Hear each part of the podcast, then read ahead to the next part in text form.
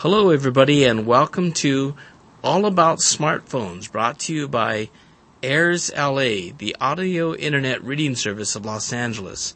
My name is Dr. Bill Takeshita, And I'm Julian Vargas. and today we're going to bring to you an update on the latest in cell phones for 2015. Julian, there's been a lot of changes, as always, in this field of smartphones, and uh, what's some of the most significant advances and changes that we have for 2015? Well, let's try to think. I think the last time we got together and did one of these was uh, in late last year.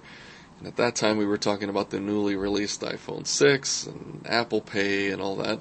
Um, so maybe we'll just start with there with some of the Apple stuff. Um, when the iPhone 6 was released, along with the new operating system, there were quite a lot of pesky bugs and things like that, and that was uh, that was the talk. Everybody was uh, complaining about the bugs. Since then, I'm happy to report that Apple has issued several major updates to the operating system.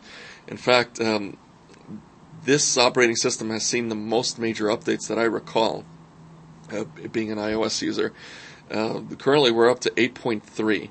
Now, just to give you an idea, um, the the first number is the major version of the operating system. The middle number uh, represents a major update to that, and then the third number represents sort of like a small minor maintenance patch type of update. So we started with 8.0, and now we're up to 8.3. And believe it or not, 8.4 is around the corner. Oh, wow. So they're they're doing part of it has to do with uh, that they have added things this year, like the Apple Watch, and uh, they're going to be unveiling uh, or revamping their music service offerings as well. I think that's what 8.4 is going to be about. But with 8.3 was uh, some it came some really good fixes to a lot of the voiceover problems. Um, it didn't quite crush all the bugs, but it crushed all the major ones. So it finally made it so that uh, those of us who were suffering through those bugs can uh, now use our phones a little bit more like uh, how we were used to using them prior to this iOS 8 update. So uh, that's what's new there. And uh, of course, the Apple Watch. Uh, we've all talked about that. This, a lot of people are saying 2015 is going to be the year of the wearables, and, and so far that seems to be the big thing. You know, we've had Android Wear for a while, watches and things like that, but uh, this is the first time that Apple, of course, jumped into the fray uh, with its own offering called the Apple Watch, and that, this was talked about a lot last year, but it's finally out. I unfortunately don't have mine yet. I'm still on the waiting list. So it's it's pretty crazy, but I've had a chance to go play with it in the Apple Store. And by the way, for anybody who's curious about the Apple Watch, you can go to the Apple Store and if they're set up for it, that you can actually you can try them on. That's been available since day one of release, but you can actually take it for a spin literally and try out using it with voiceover and things like that. The Apple Store by me actually had it. They had it set up paired up to one of their phones because they don't let you connect it to yours. And I was able to uh, use it with voiceover and, and play with the functions and kind of get an overall idea of how it works. What's the main features of the iWatch? What does it really allow you to do? I, I sort of think of it, is it primarily a remote control for your phone? That is precisely how I look at it. It is a remote control for the iPhone. And the thing about the Apple Watch is that it's not a must have thing. Uh, this isn't something that one should feel that you have to run out and get because somehow your life is uh, less without it. So it, it's more of a an I want and I want to experiment type of thing. And there are instances where I could see having remote control access to the iPhone being handy.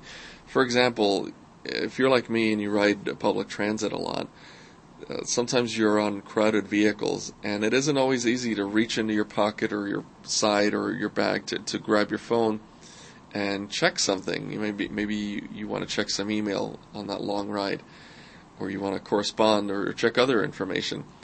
It's kind of nice the idea of having something that you wear on your wrist that uh, connects via Bluetooth to your phone that lets you actually uh, access things like your email or your text messages or receive incoming alerts. Believe it or not, you can actually make and receive phone calls from the watch itself, But I think uh, I think in most cases you're not going to want to have prolonged conversations on a watch. Just not the most conducive thing. But for a quick call, hey, uh, I'll be home in five minutes. I'll let me call you back then. I, I think it uh, it could be quite handy. It, it's really interesting when you think about it because Apple and really all the other smartphone manufacturers as well, more or less have gotten a lot of us to take off our watches because we use the smartphone as our way of telling time. And now they're wanting us to put the watches back on. but the watches are going to give us some greater functionality. Another neat thing with the Apple Watch, for those who are interested in uh, for for fitness purposes, keeping track of calories, uh, steps taken, miles walked, that sort of thing. Uh, instead of buying uh, these third-party bands like Fitbits and things like that that you can buy to pair with your phone, the Apple Watch can do all of those things. It can keep track of your heart rate. It actually tracks a lot of stuff, and it connects with, of course, the the Health Kit uh, part of the uh, operating system to uh, put that information all in a neat, uh, convenient place. So for, for those who are fitness buffs, I think the Apple Watch is a good thing to consider instead of just a Fitbit band that that's all that it does. Now, of course, it's got cutesy little features too, like apparently you can draw things on the screen and send them to somebody, or you can send your heartbeat to somebody. I, I, can hear the uh-huh. rush now, everybody running out the door to get it for that reason, but yes, you can do that. Now, Julian, I understand that there's uh, three different models of the watch. Yes. There are three different models, and for most people, I think you are just fine to get the entry level, which is called the Sport. By the way, just to make it clear, the Sport watch, the, the, the lowest priced one and the highest priced one, do exactly the same things. There's no extra features involved. So whether you start with $350, which is the sports, or the uh, $17,000 jewelry uh, encrusted whatever model, they both they all do the same thing. So unless you are somebody who wears a watch uh, primarily for looks and you're trying to make a fashion statement of some kind, there's no need to go out and buy the more expensive one. So the first one is the sport, and as I mentioned. Um, they uh, they start at three hundred and fifty dollars. They also come in two sizes, by the way. The screen or the watch size itself, it's kind of squarish, and the the smaller one is thirty eight millimeters. The the bigger one is forty two millimeters. I think for most guys, we want the forty two millimeter, and that one, by the way, costs fifty dollars more. So you're looking at uh, three ninety nine now for um, your entry level a man-sized you know, 42 millimeter Apple Watch with the, the sports one. Then the the mid-level one is the one that's just called the Apple Watch itself. So that one I think starts at about five hundred dollars or so, and then and there are different bands that you can get, and and the the higher quality band, of course, the more expensive it gets, and then they have what's called the edition, the Apple Watch edition, and those are the pricey ones, and those can go. I don't know where they start at. I've I've never heard a price point of where it starts, but I've heard of them going as high as seventeen thousand to twenty thousand dollars, depending on how you uh, customize it, of course. And I don't imagine that the average Apple store has many of those sitting around. Those you might actually have to get in a jewelry store. And is it is it reported that the resolution of the the most expensive watches is better? No, uh, the resolution is the same. I think the only difference affecting that is that the entry level one, I think, is just the regular glass, like the same thing that the Apple, that the iPhones are uh, screens are made of. And I think the higher uh, ones, the Apple Watch possibly, for, and for sure the Edition, are probably uh, sapphire screens. But if anything, what I've heard is that that sapphire tends to make it a little dimmer but I don't think that resolution wise you get a, a, any better of a screen with the expensive one versus the entry level.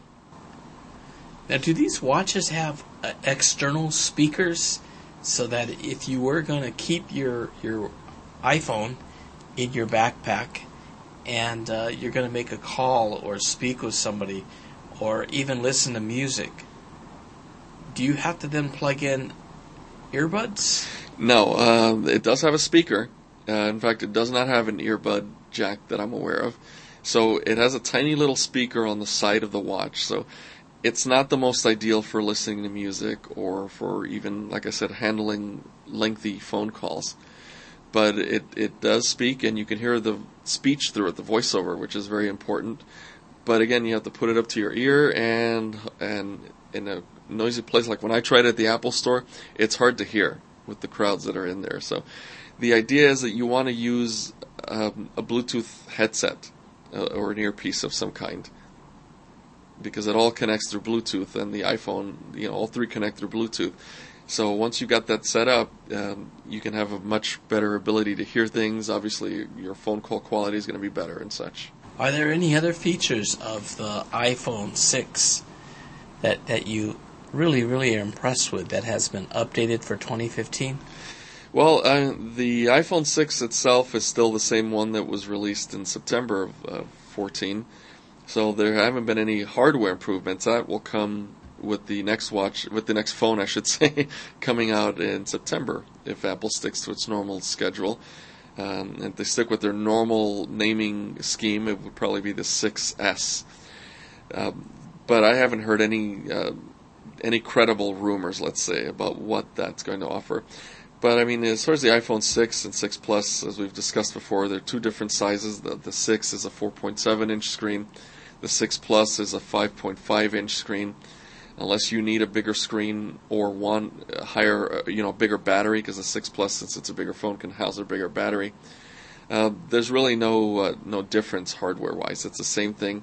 Um, I think the camera might have a little optical uh, image stabilization capability on the 6 Plus that I think on the 6 is a hardware, a software based one only. But from what I've read and, and heard from people, I haven't heard of any difference to OCR or things like that, the things that we care about uh, with one phone and the other. So it's uh, it's a very well made phone. The thing I like most, I have to say about my iPhone 6 is the ability to use Apple Pay, and we've talked about that before, how convenient that is, and more and more merchants are starting to accept Apple Pay. Um, and as all merchants have to renew their um, their credit card terminals to be in compliance with the law that takes place later this year, where the, they have to accept the credit cards with the chips in them now. Uh, this is a good opportunity for a lot of merchants to uh, also accept tap and pay type systems like Apple Pay. So, uh, you know, other than that, it's it's. Um, I can't think of anything else uh, to add to it. It's, it's a good phone. I'm very happy with mine. And how about on the Android cell phones? So on the Android cell phones, there's definitely been some new things that have come out uh, since we've met. Uh, the Nexus 6 came out, which is um, made by Motorola. The last two Nexus phones were made by LG. So this is the first time that uh, Motorola made a, um, a Nexus phone for Google. It's a much bigger phone. Uh, it's going with the style of everybody wants these phablets now. So I think the Nexus 6, if I recall, is a 5.7 uh, or 5.9 inch screen somewhere in that neighborhood. I think it's 5.9, and it uh, has front-facing stereo speakers, which is really nice because all the other Nexus phones had little dinky speaker in the back. So it's a really good audio that comes out of it. It's a bigger screen if you want a bigger screen, of course. Um, it's running the uh, latest versions of, of the Android OS, which uh, to date, the latest version of Android, which is just starting to hit the phones now, is 5.1.1. So it's still uh, Lollipop, but uh, we're on uh, version 1.1 of Lollipop.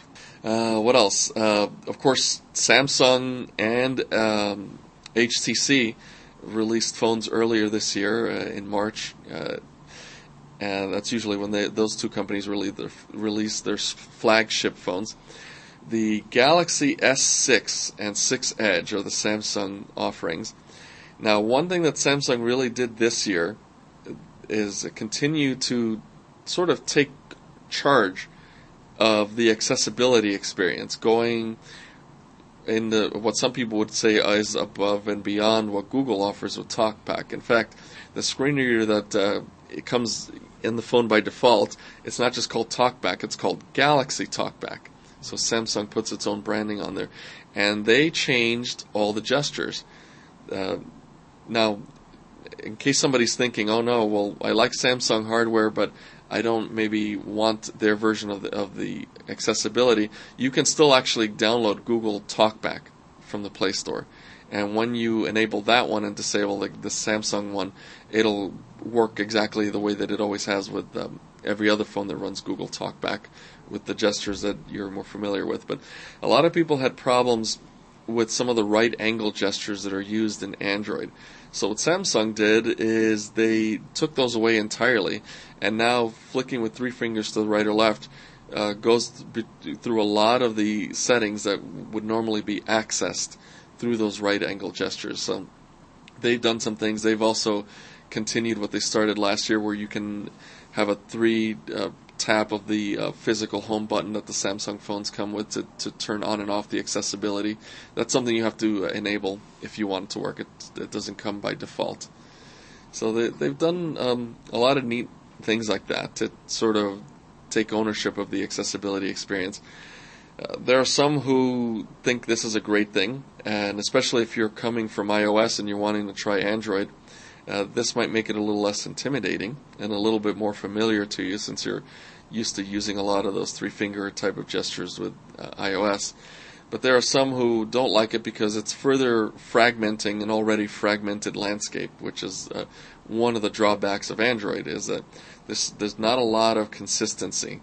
Um, a lot of different handsets out there, uh, all running different flavors of Android. Some, uh, most of them because they can't uh, update to the latest thing because the, that update hasn't been pushed through by the manufacturer and the carrier.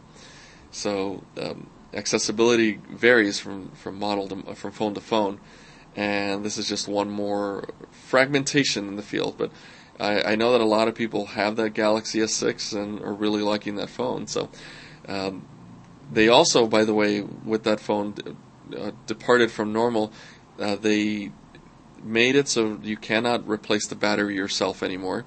And they also took away the ability to plug in an, a micro SD card, which were two things that Samsung was very, very popular for. And it'll remain to be seen what that does to sales in the long run. But um, they've, they've kind of decided to, to walk away from that. Partially, I think, because of the looks of the phone. Let's face it, you can't make a sleek, thin phone without compromising something. And one of the things people used to complain about with Samsung phones is that the back was plastic, and they felt that it was kind of a felt more like a cheap toy than a flagship phone. So with the Galaxy S6, they uh, the back of it is glass, the side is metal. You know, it, it looks it looks a little bit more like an Apple type of product design than a Samsung design. So some people really like the the looks of that, but others who like the uh, the convenience of being able to swap out batteries and, and put in memory cards are, are not very happy. Uh, HTC, on the other hand, also released its flagship for the year. It's the uh, the Galaxy. Uh, I'm sorry, get all my phones mixed up here. It's the uh, HTC One, so they're still staying with the HTC One uh, name for their flagship, but then it's the uh, the type of chip that's in the phone that, that differentiates it. So this year it's the HTC One M9, and um, it looks actually pretty similar to the M8 from last year. I think cosmetically the the metal finish is maybe a little different and things like that, but it still has the two front-facing speakers, which is something that HTC was known for and popular. They they did it, I think, before a lot of these manufacturers now have caught on and started to, to copy it. Um, it runs the uh, the Sense. Uh, that's that's the name of their uh, customized UI uh, uh, user interface, and um, it it works pretty well. It, it you cannot change the battery, and that, that, that's always been the case with with the HTC One M series, but they still do support the use of SD cards. So for people who really like to have that expandable memory capability, the HTC One M9 may be one to look at. Or, if you want to save some money, quite frankly, you can get yourself last year's M8. And from what I understand, there's not that big of a difference. I think, yeah, they made some camera improvements and things like that. That's one area that HTC has always lacked in. And I should also mention that Samsung did major camera improvements as well, and I've been hearing a lot of good things said about that camera. So, if, if camera and picture taking is, is your forte, then yeah, you probably want to look at the Samsung. So, trying to think if there's anything uh, new in the world of Android. Google I/O is coming up. I think it might be later this month, if not in early June, and that's where that's their big year event where they announce a lot of things. Typically, the next version of Android is announced at, at that conference. And they're going to also have conferences on accessibility, which I understand are going to be streamed live. So um, you might want to just go and do a Google search on Google I/O and uh, find out uh, when and where, because the schedules for all that.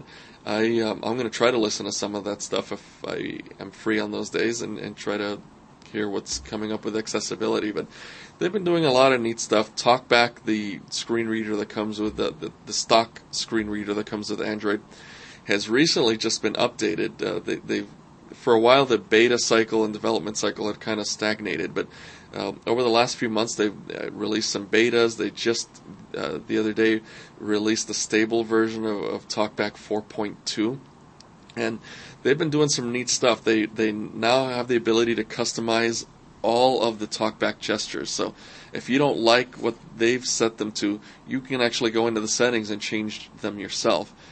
So one area of where I've done some changing in mine is typically if you flick up and down on the screen with one finger on an Android phone, it was the same as going left and right. Where now I change those gestures to to move forward uh, a level and changing granularity, or move back a level and changing granularity. Granularity, and that, by the way, is like if you want to move by by word, by character, by paragraph, by different elements and things like that. So it's nice to be able to customize it. They've added the ability to uh, dim the screen when TalkBack is on, which is uh, something that wasn't available uh, without downloading a separate app to do that. So for people who don't want to have a separate app to do that, uh, it now supports screen dimming. They've also added this tap feature where if you tap on the side of the phone once, two times, or three times, or that kind of thing, you can make uh, you can trigger different things. Another big change that's available now with this new version of TalkBack is the menus that come up when you the local context and global context menus, which came up by doing those L gestures that a lot of people don't like. But once you would do those L gestures, then you'd have to put your finger in the center of a screen and draw a circle. And as you went around that circle, it would uh, go through different uh, features that were available. Um, now you have the ability to make that show up as a list view, and that's a big thing. I, I did that to my phone as soon as it was uh, possible to do that, and I think a lot of people like that as well. That that circle gesture, I think, made a lot of people uncomfortable. So I think that that goes a long way toward making the accessibility on Android a little more convenient and less intimidating for people. So we'll have to listen to Google I/O and see what uh, what's coming new this year uh, with the next version of Android, which hasn't been named yet, but it's being called Android M. And now, keeping remembering that they name it after desserts or sweets, we can uh, try to guess. Maybe it'll be M and m. Some people are saying marshmallow, so we'll have to see what they come up with. Oh gosh. Well, you know, I think what's also is really nice though is that it seems as though these companies they are making their devices more accessible. Yes, And uh, you know, out of the box, it's immediately more accessible. So I, I'm pleased with that. yeah, I am too. And let's not also leave out that Windows 10 is coming out this year. And Windows 10 is going to be a major overhaul of, of Windows, especially on the mobile side, because I think if everything I'm reading pans out, it's going to be that the version of Windows that you put on your Windows mobile phone is going to be very similar to the one that runs on a desktop, which means that you might be able to run desktop applications, which of course means the possibility of running JAWS, uh, Window Eyes, NVDA. Yeah, it, it, that can be quite promising. In fact, something I read the other day suggests that uh, the ver- there are going to be devices where you take the phone and if you plug it into a keyboard and mouse and a monitor, you'll actually be able to use it as a PC. Oh, oh gosh. So this Windows phone may finally uh, be entering the field or the realm of possibility for those of us who have not been able to play with Windows Mobile because until this point it has not been very accessible. So this may be this may now mean a third phone that I have to buy every year to keep track of. and and we're expecting that Windows 10 in July. Somewhere in, in the summer is what I've been hearing. Okay. Well, that'll be very exciting to see how that works. Yeah. And the neat thing is, is that all devices that are currently running Windows 7 or 8, uh, phones as well as PCs, uh, some phones possibly may not, but I think a lot of the the flagships, at least, if you're running Windows 7 or later, you'll probably be able to do a free upgrade to that, and that includes a PC too, which will be nice. So if you're if you're still using Windows 7 on your PC or Windows 8 and you haven't been happy, you'll be able to to upgrade to Windows 10 within the first year of its release for free. Oh, that's really nice. Very nice. That's a real, uh, that's a big surprise to me. yeah, I'm, I'm looking forward to it. I mean, you know, on one hand, you think, oh, why do I want Windows on a phone? But on the other hand, you know, Windows is a powerful platform, and the screen readers available for Windows are much more capable than those available for mobile phones so far. You know, even even voiceover, as good as voiceover is, there's still a lot of uh, things that you can't control in voiceover that you can with uh, with uh, Windows-based screen readers like JAWS with user dictionaries and all these other customizations that you can do. So I think you know it, it has the potential to uh, to revolutionize the way some of us use our phones. Now we just have to hope that Windows Phone catches on enough so that people write more apps for it. But another thing they've done is you're going to be able to. they've made it easy. Microsoft has made it easy for people who already have iOS and Android apps to be able to port them over to the Windows side.